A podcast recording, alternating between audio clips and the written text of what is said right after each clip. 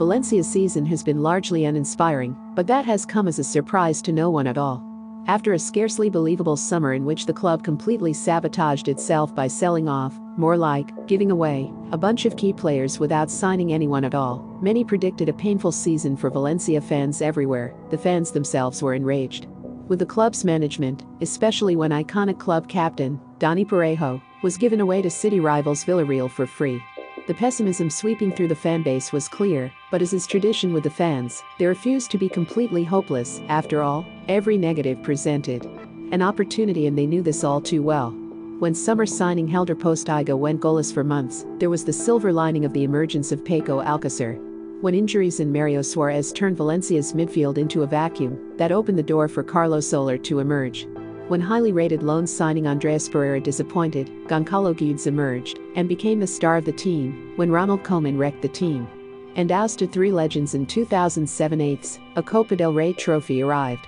When Marcelino was on the brink in 2018-19, the season somehow ended with a Copa del Rey triumph in CL qualification.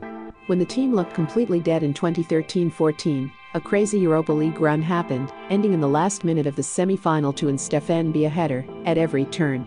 Whenever the club has experienced negatives, it leads to an unexpected positive. The fans know this all too well. It is on this backdrop that Valencia entered the season, with fans wondering what the unexpected positive would be for the season. Enter Javi Gracia. No, Gracia isn't that positive. They hoped for, neither has he inspired it. One has no choice but to sympathize with him, to be fair. He came into the club on the back of promises by majority shareholder, Peter Lim, and widely despised club president, Anil Murthy. Of course, those promises were not fulfilled in the summer. The club sold key players and signed absolutely no one, much to Gracia's dismay. Gracia was so upset by it that he tendered his resignation five games into the season, but it was rejected by the club. According to reports, they informed him that he would have to pay them 3 million euros to get out of his contract. Realizing that he could not afford that, he decided to stay, a less than ideal situation at the club. One gets the feeling, based on precedents, that this was exactly the scenario the club's top management wanted, crazy as it sounds, a manager who wouldn't be motivated to do a good job, to punish the fans who keep clamoring for their exit and protesting against them and their decisions. That certainly explains why Gracia has still not gotten the boot despite a completely uninspiring season in which he has flirted with relegation. Not even his awful treatment of the club's golden boy, highly valued by top management, Kang In Lee, has put Gracia's job at risk. The problem with Gracia isn't that Valencia have flirted with relegation, it is expected. The problem is how much he seems to have sabotaged a lot of things.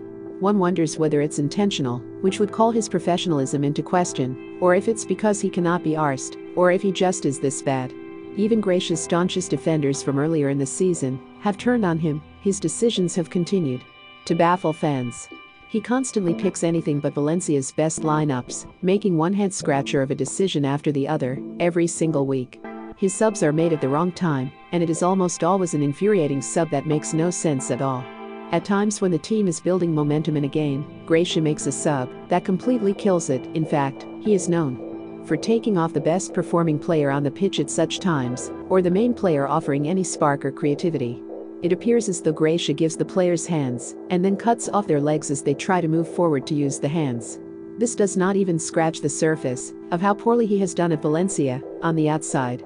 Everyone will point to the limitations he has had with key departures, no signings in the summer and underwhelming signings in January, as a reason for Valencia's poor season. While all of that is true, however, Gracia is just as culpable as Peter Lim and Anil Murthy and their Meriton. The Valencia squad isn't world class. Hell, the team is young, naive and contains certain players who aren't ready for this level. However, the team is far better than what they have shown under Gracia. Having lost Coquelin and later Kondogbia, the most obvious solution to the gap created by their exits was Serbian Uroš Račić, a player returning from two impressive loan spells at Tenerife and then Famalicão. Everybody knew that Rasic was the obvious choice and should have been made a starter instantly. Gracia refused to do it for weeks, instead electing to shoehorn players there, far from their natural positions. When he finally gave Rai his chance, the difference was clear. Frustrated fans heaved a sigh of relief, only to see him continue to make more inexplicable decisions, notably his treatment of Kang In, the most naturally gifted player Valencia have produced since David Silva, the South Korea international began the season on fire. registering two assists in the season opener against Levante. By the next game, he was taken off at halftime with Valencia losing at Celta and Kang in being one of the best players on the pitch.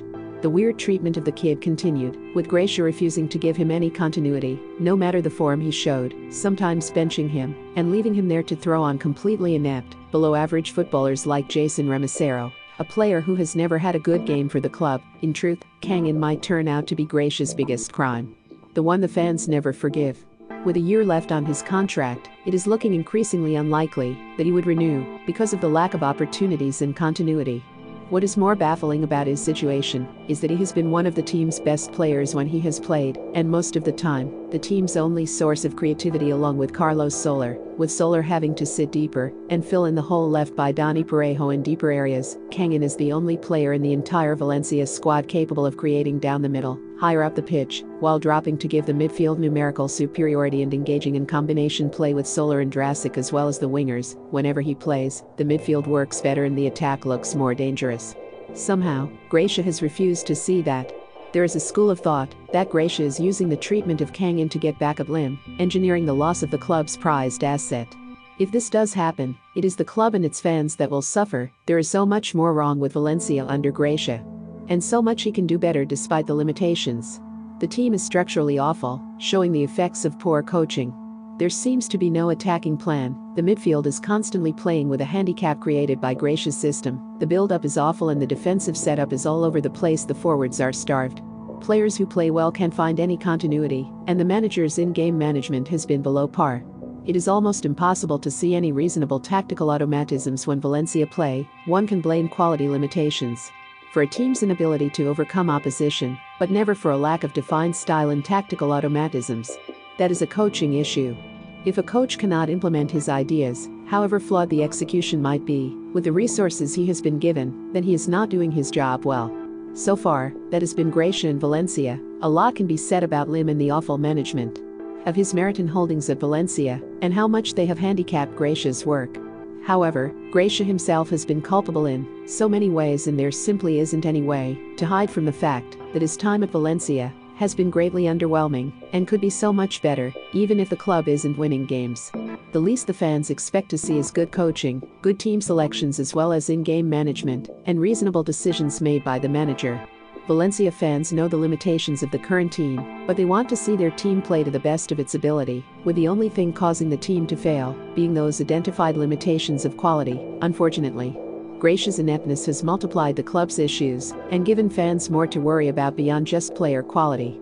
As a certain Valencia fan loves to say, if we will lose a game, no matter the squad we put out, we have to go down fighting, knowing that we gave it our best with what we had and played at our best level. Take note, Javi Gracia. Remember to follow Golia by hitting the follow button and slapping a 5-star review on the show or tapping the love icon. Let's get to 1 million followers and tune in daily for new episodes.